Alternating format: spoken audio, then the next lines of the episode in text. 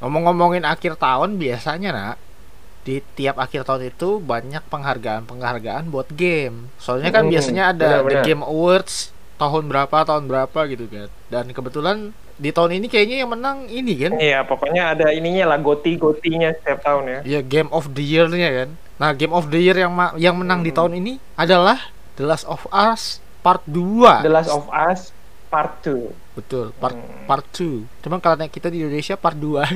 nah, gua sendiri sih belum pernah main ini game game game The Last of Us-nya karena memang gua kan nggak punya PS4. Lu juga kan setahu gua juga nggak ada. Jadi, Nggak ada. nah, jadi sebenarnya kita berdua belum pernah belum pernah mainin The Last of Us secara pribadi.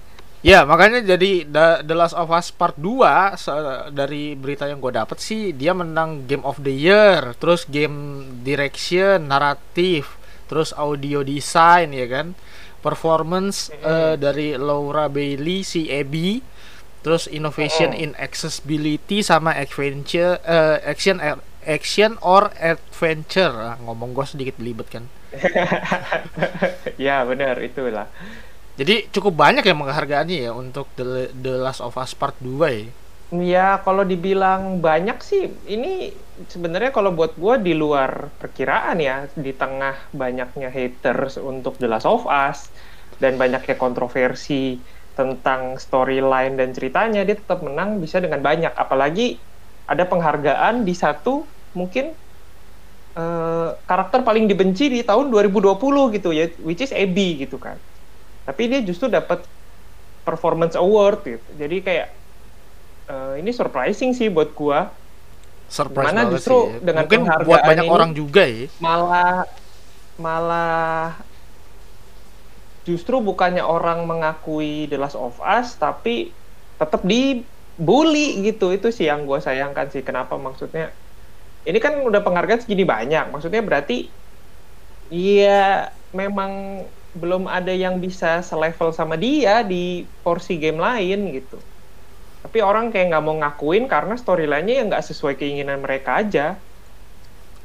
Gak sesuai sama keinginan pribadi si player-playernya masing-masing ya berarti. Mm-mm. Oke. Selamat datang kembali teman-teman semua di Double X Game Podcast bersama gua Sen di sini dan Gua Krisna di sini. Dan kali ini kita akan ngobrolin soal The Last of Us Part 2, teman-teman, karena eh, ini baru menang penghargaan seperti yang tadi di pembukaan kita ngobrolin ya. Jadi total ada berapa penghargaan tuh, Nak? 7 ya, kalau nggak salah. 7 apa 8? Tujuh. 7 penghargaan ya. Banyak banget sih Mm-mm. untuk game di tahun 2020. Jatuhnya kan ya?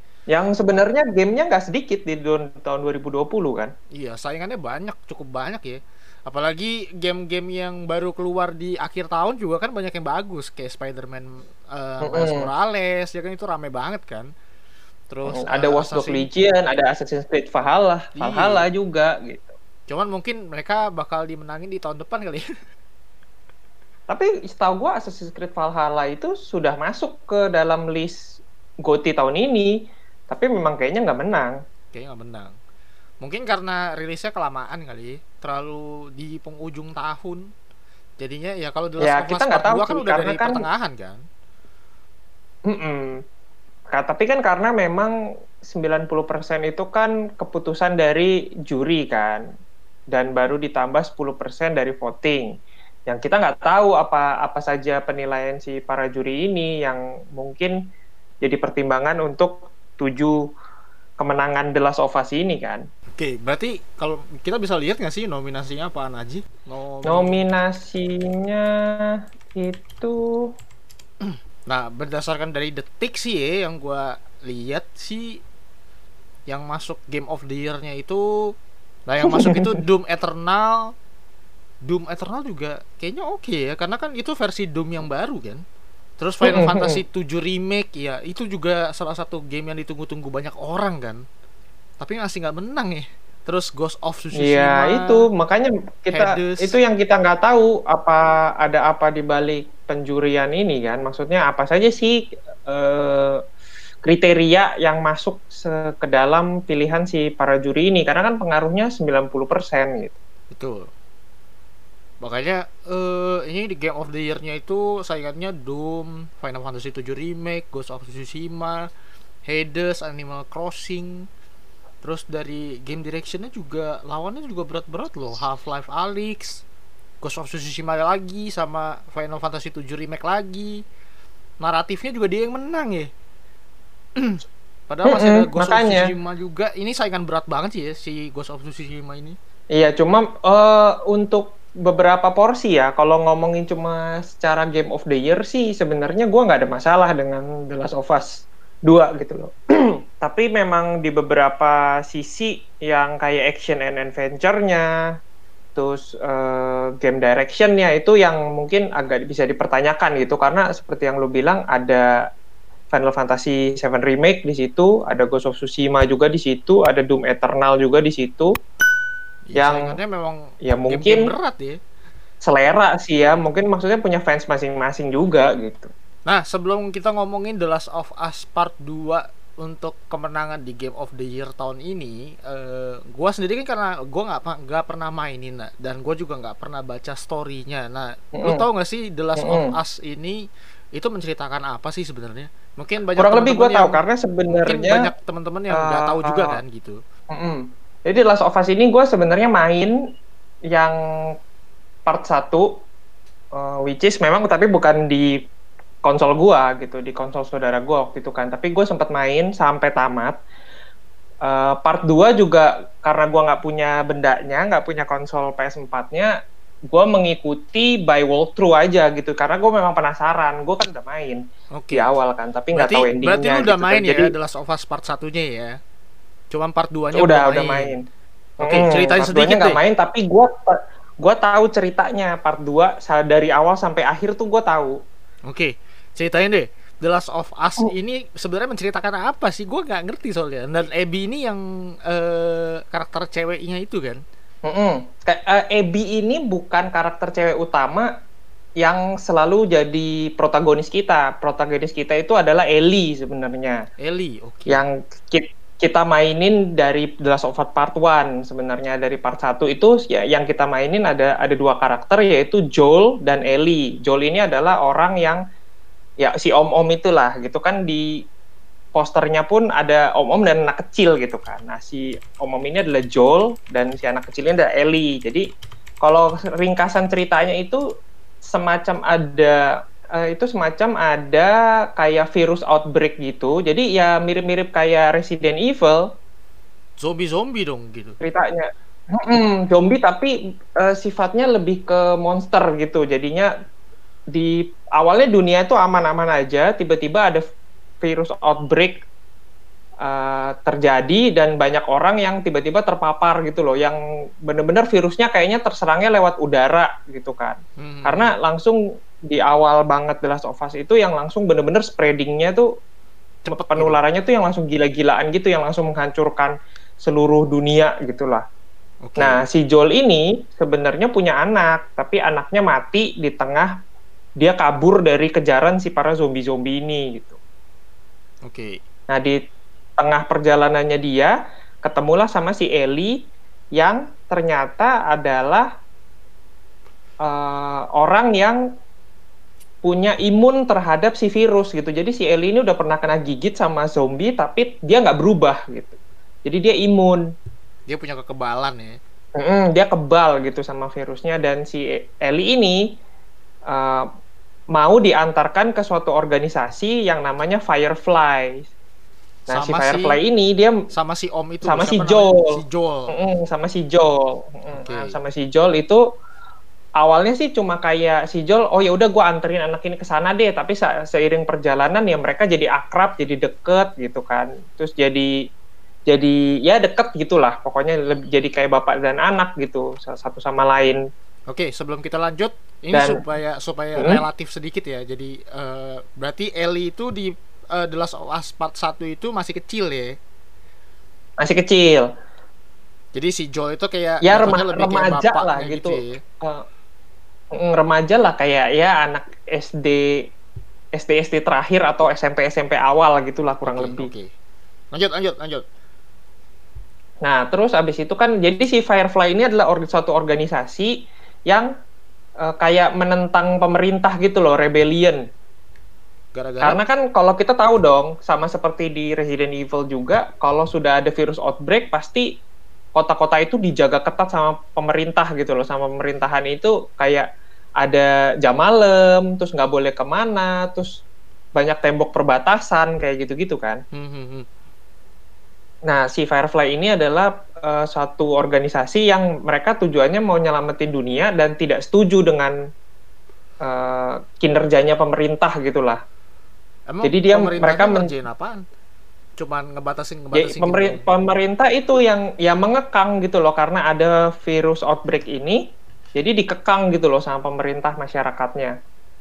lockdown lockdown Jadi gitu. kayak nggak boleh nggak Mm-mm, dan kayak apa makanan juga dijatahin terus lama-lama akhirnya ada yang mati kelaparan kayak gitu-gitu karena pemerintahnya fokus ngurusin mereka sendiri karena mereka udah mikir masyarakat rakyatnya udah nggak bisa ketolong gitu lah. Oke, oke. Jadi Nah, muncullah organisasi kayak Firefly. Terus akhirnya dibawa lah si Ellie ini ke Firefly sama Joel. Itu Yang di part di part tadinya- satu eh, sampai tuh si Ellie-nya ke si Firefly. Sampai sampai tapi eh, ternyata tadinya awalnya mikirnya adalah si Ellie itu darahnya mau diambil untuk diteliti supaya bikin vaksin lah anggapannya gitu kan. Hmm, hmm. Nah, tapi ternyata pada saat sampai ke Firefly, si Joel baru tahu kalau si Ellie itu eh, yang bakal diambil adalah eh, apa namanya ya kalau di sini? Otaknya. Ya semacam bukan otak. Eh, seingat gue ya, seingat gue either otak atau bone marrow tulang punggungnya gitu loh. kayak Bone sum sum marrow. sum sumnya kali. Iya Sum-sum iya, tulangnya. sumsum tulang belakangnya. Kalau nggak salah, either otak atau sumsum tulang belakang, gue juga rada lupa. Pokoknya itu, tapi begitu diambil, Ellie akan mati. Nah si Joelnya pasti nggak setuju.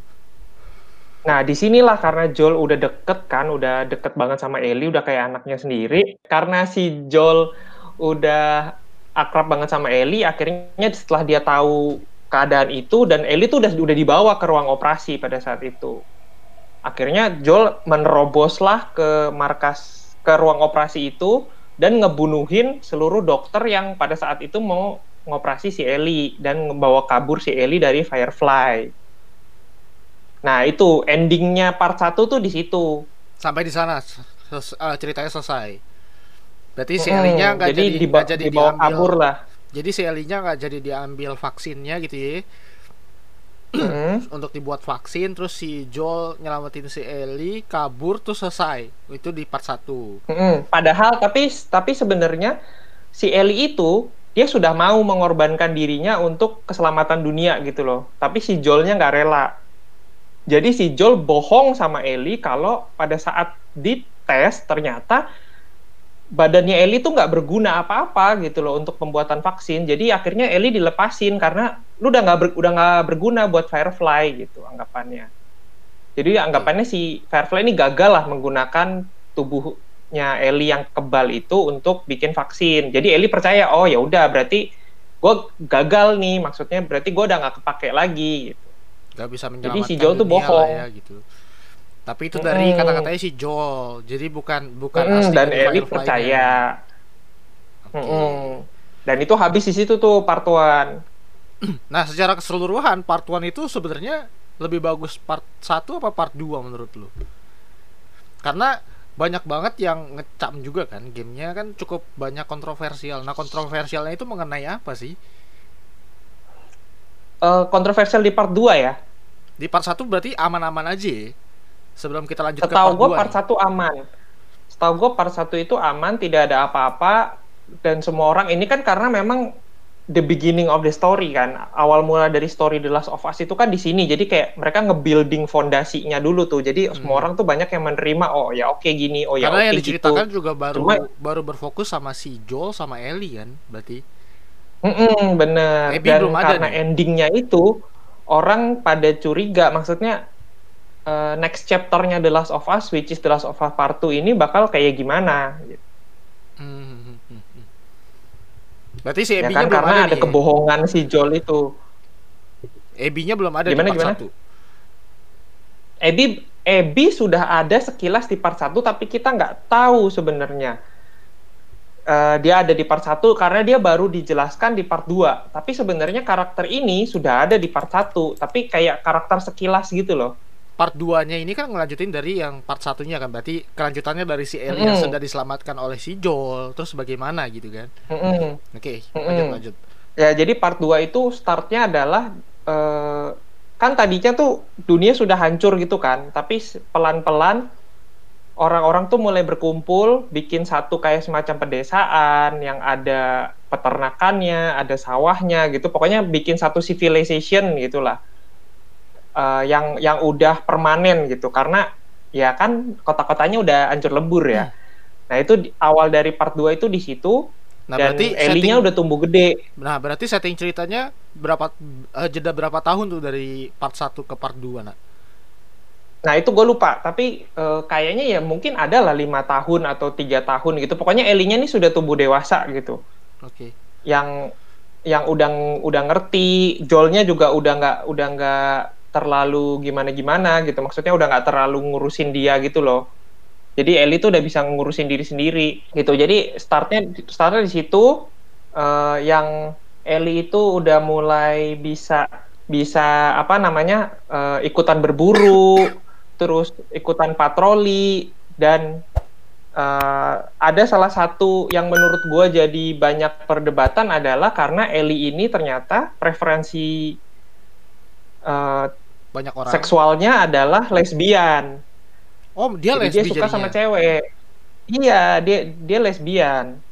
Dan ini baru ketahuan di part 2 karena di part 1 memang nggak ada iya makanya ada baru, sih baru ada ketahuan sih, di part kalau, 2 karena dia kan udah mulai dewasa kan mm, Mm-mm. Sebenarnya ada uh, arah ke sana si Ellie tapi bukan di part 1 tapi di DLC-nya yaitu yang apa uh, eh, gue lupa sih judul DLC-nya. Jadi ada satu semacam DLC stand alone-nya part 1 yang Ellie tuh uh, kayak sebelum kejadiannya The Last of Us sebelum dia ketemu Joel lah gitu. Jadi hmm. dia itu hidup sama temennya yang cewek dan kita bisa ngelihat di situ tuh ada ada rasa saling suka antar mereka kedua berdua gitu. Ada sesuatu tapi itu aneh. kejadian jauh sebe jauh sebelum dia ketemu Joel gitu. Dan itu nggak pernah ada tuh di The Last of Us Part 2 karena kan ya sibuk nyelamatin diri aja survive gitu kan di The Last of Us Part 1 oke. Okay. nah berarti ya itu salah satu kontroversialnya mungkin ya. Kenapa dijadikan salah satunya. kenapa karakternya dijadikan karena pres, uh, preferensinya menjadi seorang lesbian gitu kan? Mm -mm ya itu itu kayaknya satu karena dia protagonis maksudnya lead karakter tapi ternyata preferensi seksualnya pun dibuat seberani itu gitu loh bahkan uh, Ellie itu kan tatoan tangannya kayak gitu gitulah pokoknya yang banyak menabrak strat uh, ideologi-ideologi sosial sekarang gitu.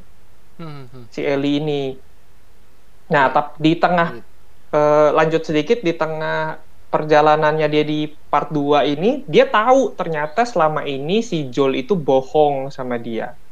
Dia tahu tuh ya, berarti yang dari part 1 dia dibohongin itu sebenarnya dia tahu. Cuma pura-pura bego Di part 1 gitu. di part 1 belum tahu, tapi uh, somewhere along the way di sepanjang perjalanan itu nyata si Ellie tahu kalau si Joel itu bohong gitu loh karena sebenarnya ya Ellie tuh bisa jadi vaksin tapi karena di diculik sama Joel ya menurut Ellie ya menurut si sudut pandang Ellie adalah dia diculik sama Joel. Dan akhirnya jadi nggak nggak ada vaksinnya jadi kita harus tetap hidup sama si para zombie ini. Oke. Okay. nah itu kan jadinya si Ellie tuh benci gitu kan sama Joel kan di awal-awal part 2 tuh si Ellie tuh udah nunjukin kalau dia tuh kayak udah nggak akrab gitu loh sama Joel. Ada selek lah selek. Hmm, hmm, hmm. Nah, di situ uh, dari situ lah muncul karakter yang namanya Abby ini yang tiba-tiba jadi si Joel itu lagi patroli sama pokoknya sama ada satu orang lagi gitu kan. Jadi mereka kan memang sistemnya patroli gantian gitu kan keliling kayak keliling sekeliling desanya gitulah sekeliling village-nya. Hmm. untuk ngelihat untuk nyari bahan makanan nyari obat-obatan nyari tumbuh-tumbuhan gitu gitulah pokoknya jadi mereka patroli terus dikejar sama si zombie-zombie yang udah bermutasi. Jadi di The Last of Us ini zombinya nggak bentuk orang doang, ada yang udah bentuknya aneh-aneh gitu, yang udah jadinya monster, monster. itu dari ya part ada satu yang tuh ya berarti bentuk ya? Mm-mm, dari part 1 tuh bentuknya aneh-aneh dan part 2 tuh udah- mulai nambah tuh jumlahnya. Jenis-jenisnya mulai nambah Makin dan lebih banyak kayak berarti. ya mulai mak- makin aneh-aneh dan si Joel ini sama temennya tuh diselamatin sama grupnya Ebi. Gue lupa namanya grupnya apaan. Sama si grupnya Ebi dan teman-temannya pertama awalnya diselamatin. Tapi ternyata si Ebi tuh sadar kalau yang dia selamatin adalah Joel. Nah, kenapa si Ebi ini konflik sama Joel? Ternyata si Ebi ini adalah anak dari salah satu dokter yang seharusnya ngoperasiin Ellie yang Oh. dibunuh secara sadis oleh Joel. Nah tapi si si Ebinya tahu kalau yang ngebunuh itu si Joel dan itu orangnya. Tahu, ya karena kan sebenarnya si Ebi itu ada di dalam organisasi Firefly ini juga karena bapaknya kan ada di situ. Hmm, ya kan? Jadi pada saat bapaknya mati itu ya para petugas yang lain kasih tahu si cerita ke Ebi maksudnya siapa sih pelakunya gitu loh. Oke. Ini berarti banyak plot twist nih ya memang ya di part 2 ya. Mm-mm, dan si Ebi ini nggak di part 1 tuh nggak ada yang tahu maksudnya si Ebi ini anaknya yang mana sih gitu. Tapi baru di part 2 inilah dijelaskan gitu dan makanya demi dan balas dendamnya itu si Ebi sampai masuk militer terus bikin badannya jadi bulky yang badannya kayak Deddy Kobusier gitu pokoknya gede banget lah Terus? Nah itu sal- jadi salah satu kontroversi juga. Kontroversinya karena? Karena banyak orang yang merasa nggak mungkin lah cewek punya badan segede gitu. Maksudnya kenapa lu harus bikin cewek badannya seperkasa itu gitu loh? Emang Maksudnya udah digambarkannya kelihatan bener-bener- cewek lagi si Ebi ini. bener-bener- berotot banget ya. iya lu lihat lu cari deh. Ini Ebi sih memang Nah, ngeri ngeri banget sih ini. ya kan ya kan Cewek- nah cewek itulah kalau banyak badan orang yang nggak gini, suka gitu loh Ini sih serem banget sih. dan kelihatan dan banyak banget. orang jadinya ngehujat si Ebi habis karakter Ebi bahkan pemeran pengisi suara aslinya si Ebi tuh sampai diancam pembunuhan gitu loh Astaga.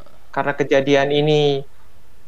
Jadi seorang orang tuh segitu bencinya karena dia secara kejam, pokoknya tra- sadis banget ya cara si Ebi ini ngebunuh si Joel itu tuh sadis banget. Oh, memang. si Joelnya mati. Ya mungkin kan si Joelnya dibunuh sama Ebi.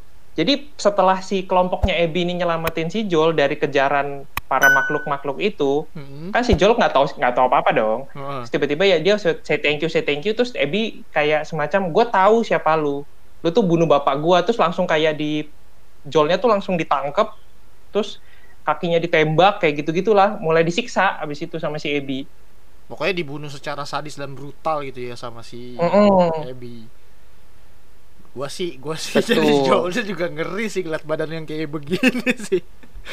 Ngeri nah banget itu sumpah. makanya banyak yang banyak yang nggak suka karena ya si Ebi ini adalah karakter yang membunuh maksudnya karakter yang dicintai semua orang gitu di part 1 Soalnya yang di part 1 itu badannya masih belum kayak gini kan. Iya, memang badannya kecil-kecil aja dan kita siapa yang mikir sih tuh anak kecil bakal jadi segitu gedenya? Iya, Ini sih ngeri banget, bener-bener ngeri sih. Bodybuilder abis. nah, makanya itu salah satu kontroversialnya, eh, kontroversialnya gara-gara eh, Hmm. dia secara sadis ngebunuh si Joel, terus juga badannya Dan secara bulky. ben- bentuk tubuh juga banyak orang merasa tubuhnya Ebi tuh nggak make sense. Iya sih, kayak cowok banget, sumpah. Iya, Eh, memang. apa pundaknya tuh jadi bener-bener lebar banget. Jadi gede banget Iya. gitu. Tapi kalau kalau lu telusurin, maksudnya lu lihat secara sejarahnya dunianya pada zaman The Last of Us Part 2, ya memang di sana mereka bisa makan apa lagi, which is paling makannya daging terus gitu loh, which is Iya protein kan. Betul betul. Apalagi lu sel- selama bertahun-tahun lu obsesif gitu loh sama mau Saking mau membunuh orang yang balas dendam. yang mau mencari orang yang ngebunuh bokap lu dan lu tahu orang ini adalah bapak-bapak, om-om yang badannya lebih gede dari lu. Jadi kan dia pasti Obsesi banget. bikin badan dia bikin badan dia yang at least gue bisa one nih sama dia gitu kan. Nah, terus ceritanya selesai itu di sana. Part 2. Oh, enggak dong. Ceritanya kan pokoknya jadi setelah si Joel jadi, itu kan jadi setelah si Joel dibunuh sama si Abby, nah si Ellie ini nggak tahu Hmm. apa nih soal si Joel mati. Nah si karena karena si Joel kan lagi keluar patroli, Hmm. tapi tidak kembali dong dan nggak bisa dihubungi dong, ya kan? Karena dia kan hilang kan, dikejar-kejar terus betul. udah lari lari entah ke mana, akhirnya Ellie pergilah mencari Joel. Oke, Terus then bertemulah si Ellie dengan grupnya si Abby ini. Dan dia ngelihat kondisi Joel yang sudah, gue lupa antara udah mati atau udah sekarat di situ.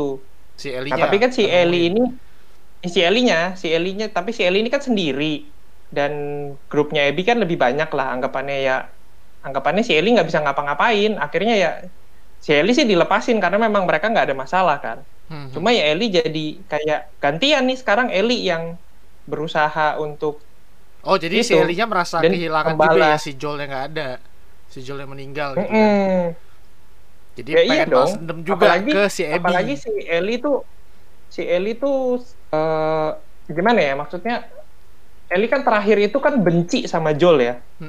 Dan jadi dia tuh kayak merasa merasa bersalah gitu loh karena di saat-saat terakhirnya Joel tuh dia masih nggak bisa maafin Joel karena udah ngebunuhin eh karena udah nyelamatin dia dari si Fireflies itu yang dulu itu. Hmm, hmm, hmm. Jadi dia tuh masih masih benci sama Joel sampai terakhir Joel mau patroli. Terus tiba-tiba Joelnya mati kan. Hmm, hmm, hmm. Nah, jadi gantian nih Jadinya ya si benci Ellie sama si Abby. Ini konflik ya berarti ya, konflik terus ya sama si iya benar. Abby-nya ya. Benar-benar. Jadi kayak ya bisa di inilah, bisa di maksudnya ya gitu-gitu aja. Jadi sa- saling pembalasan dendam cuma ya seiring berjalannya waktu sambil diiringi dengan cerita-cerita ketemu monster di tengah perjalanan terus ketemu organisasi teroris kayak gitu-gitu kan. Dan mungkin salah satu salah satu eh, kontroversialnya juga karena mungkin si Joel itu kan protagonis yang dari part 1 gitu kan dan ternyata harus mati di tangan eh, karakter lain di part 2 gitu kan. Mm-mm. Jadi banyak orang yang nggak bisa terima gitulah anggapannya, saking begitunya. Jadi ya udah karakter utamanya si Ellie dibikin Kayak begitu. sangat tidak biasa gitu kan. Maksudnya ya dibikin sangat berani gini, bertato, terus dia juga eh, orientasi seksualnya juga tidak biasa gitu. Dan terus dimunculkanlah lagi sosok seorang Abby yang badannya juga tidak biasa membunuh si karakter utama yang disukai oleh semua orang. ya makin dibenci lah itu si Abby ya makanya Makanya. jadi eh, sumber emosi para eh, penikmat dari The Last of Us memang sih jatuhnya ya ya banyak orang yang nggak bisa terima gitu loh. Terus karena, nah ini karena satu lagi yang membuat orang banyak tidak suka dengan game ini adalah kita kan udah bencinya segitu segitu bencinya nih sama si Abby karena ngebunuh Joel kan. hmm. Jadi udah nggak suka nih. Tapi di, kita dikasih part yang banyak banget untuk ngejelasin historikalnya si Abby. Jadi kita main sebagai Abby. ya nggak heran sih jadi banyak yang bete ya Mm-mm, jadi kayaknya orang udah segitu, wah siapa sih ini cewek kayak segala macam, terus dikasih ya semacam kayak dikasih kesempatan untuk si Abby ini menjelaskan kenapa gue bisa dia. jadi kayak gini loh gitu. Hmm. Dan sebenarnya ya kalau lu mau memahami posisinya Abby, masuk akal menurut gua setelah gua lihat storyline-nya juga gitu. Maksudnya ya bapak lu dibunuh, bapak lu mau nyelamatin dunia nih, gitu kan? Dibunuh sama orang egois aja gitu. yang cuman nggak nggak kepengen kehilangan seseorang yang dia udah jaga gitu ya Mm-mm. Yang ya, ya, terus karena dia tahu juga kalau dia begini-begini aja dia pasti kalah, ya dia membangun dirinya supaya jadi kuat gitu kan. Ini terlepas dari caranya si Abby menyiksa Joel sampai mati ya. Maksudnya gue lebih mencari tahu alasannya si Abby bisa sampai jadi kayak gitu gitu. Oke, lanjut lanjut. Kontroversialnya banyak ya berarti ya. Dari dari sisi karakter dan storynya juga ya menurut gua sebagai gue yang nggak tahu storynya dari part 1 gitu ya terus gue baru denger storynya secara uh, simpel dari part 1 terus masuk ke part 2 yang tiba-tiba di twist kayak gitu yang tiba-tiba si Joelnya yang tadinya jadi pemeran utama jadinya harus dibunuh secara keji gitu kan sama karakter baru si Abby yang ternyata baru dijelasin secara totally di part 2 gitu kan dan perubahan karakternya Ellie yang dari masih kecil terus tiba-tiba udah remaja punya orientasi seksual yang berbeda dari pandangan orang umum gitu kan ya itu yang mungkin jadi bikin orang makin bete ya mm -mm.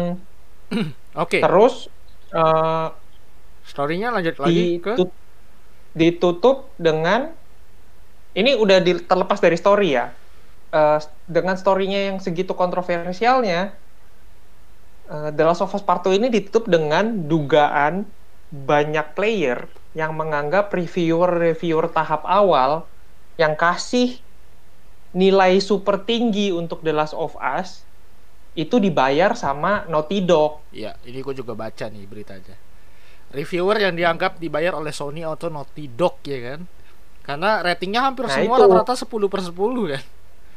Mm -mm, nah maksudnya karena mungkin dianggap tidak wajar ya dan mungkin setelah mereka melihat, wih reviewnya 10 nih, gue main ah, ih kok begini gamenya, apalagi kita harus dipaksa main karakter yang nggak suka gitu loh kita. Sepanjang hmm. jalan cerita tuh kita dibikin benci sama dia, tapi setelah dibikin benci, eh kita suruh main. Gue paham uh, mengenai emosi para player-player yang mainin di part 2 sih. Gue paham banget sih. Oke terus ceritanya storynya lanjut sampai ke? Ya ke situ sih. Intinya ya si Ellie ini mengejar Abby dan akhirnya berhasil membunuh Abby. Oh Abby-nya ya mati juga in... akhirnya di part 2 Abby-nya mati.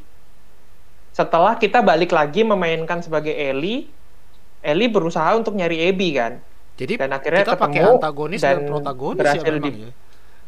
Mm -mm jadi memang sedikit berbeda sih. Kalau kan rata-rata game juga kan memeran kita pasti pakainya sebagai si protagonisnya doang. Antagonisnya pasti ya AI doang. Ternyata di sini malah eh, iya, antagonisnya musuh, di gitu.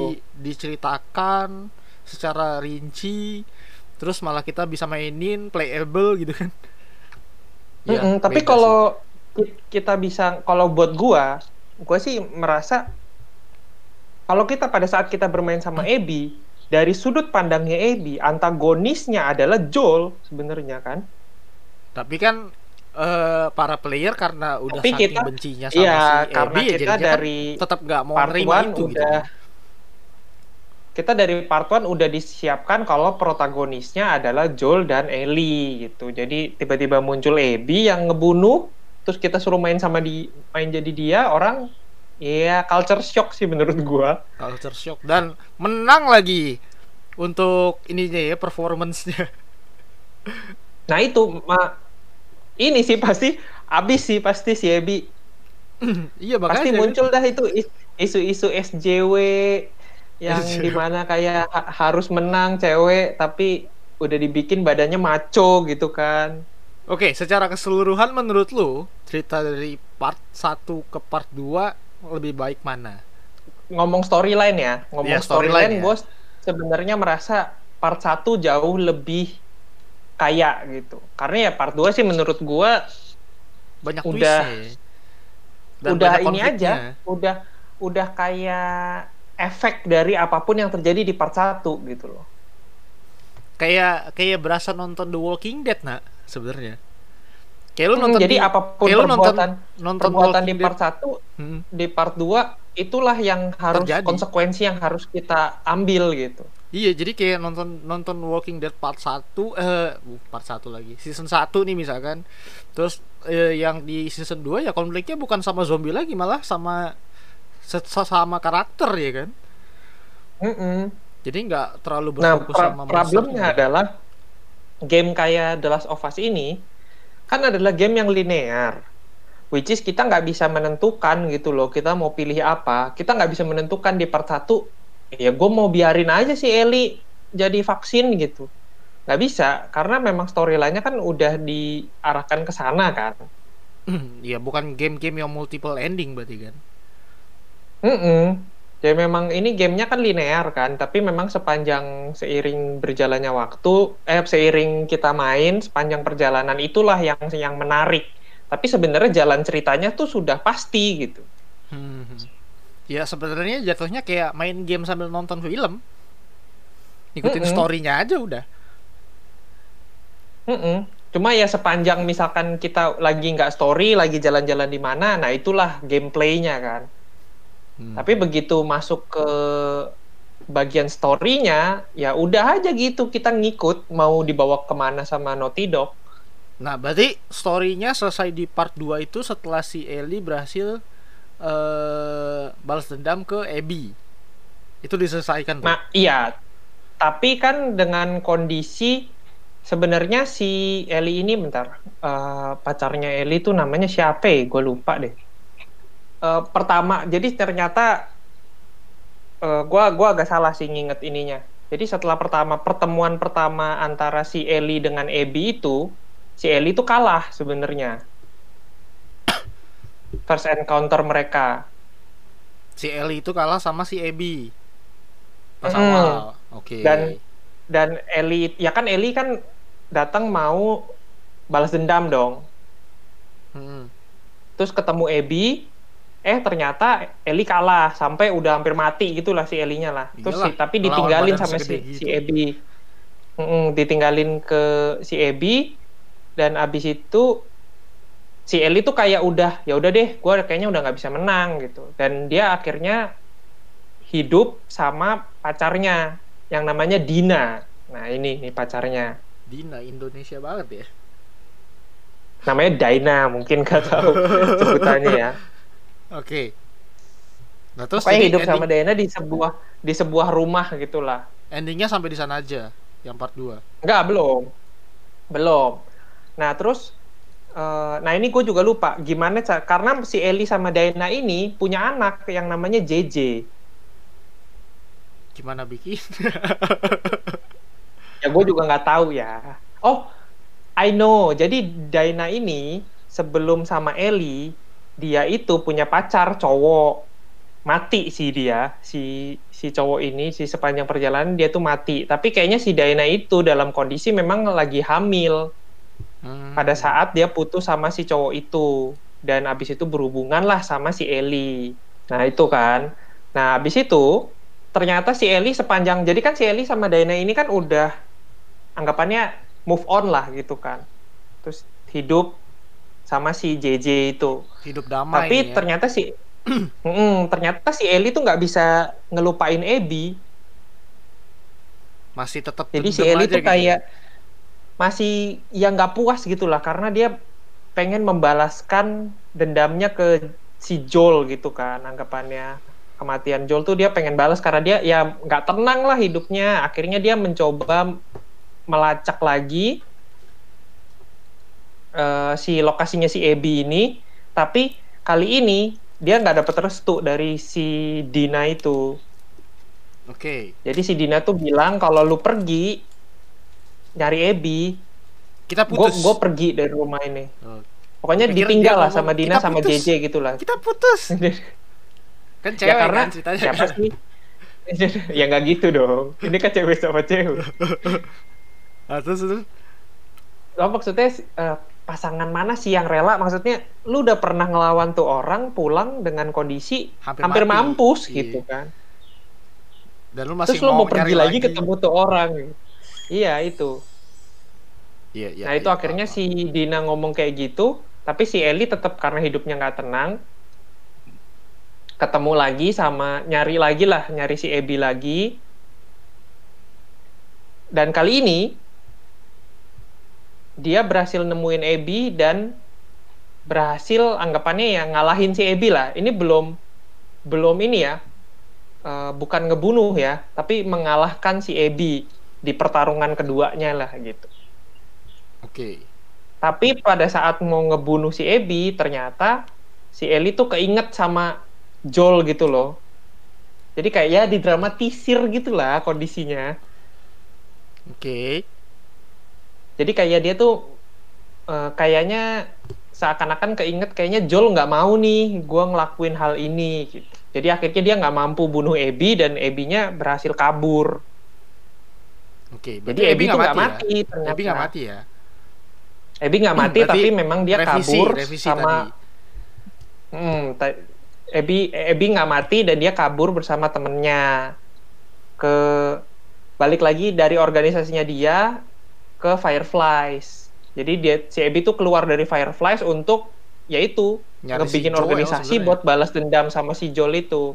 Dan berarti lanjutnya nanti ke part 3 berarti ya, kemungkinan besar. Karena nah itu karena konfliknya juga, belum selesai kan?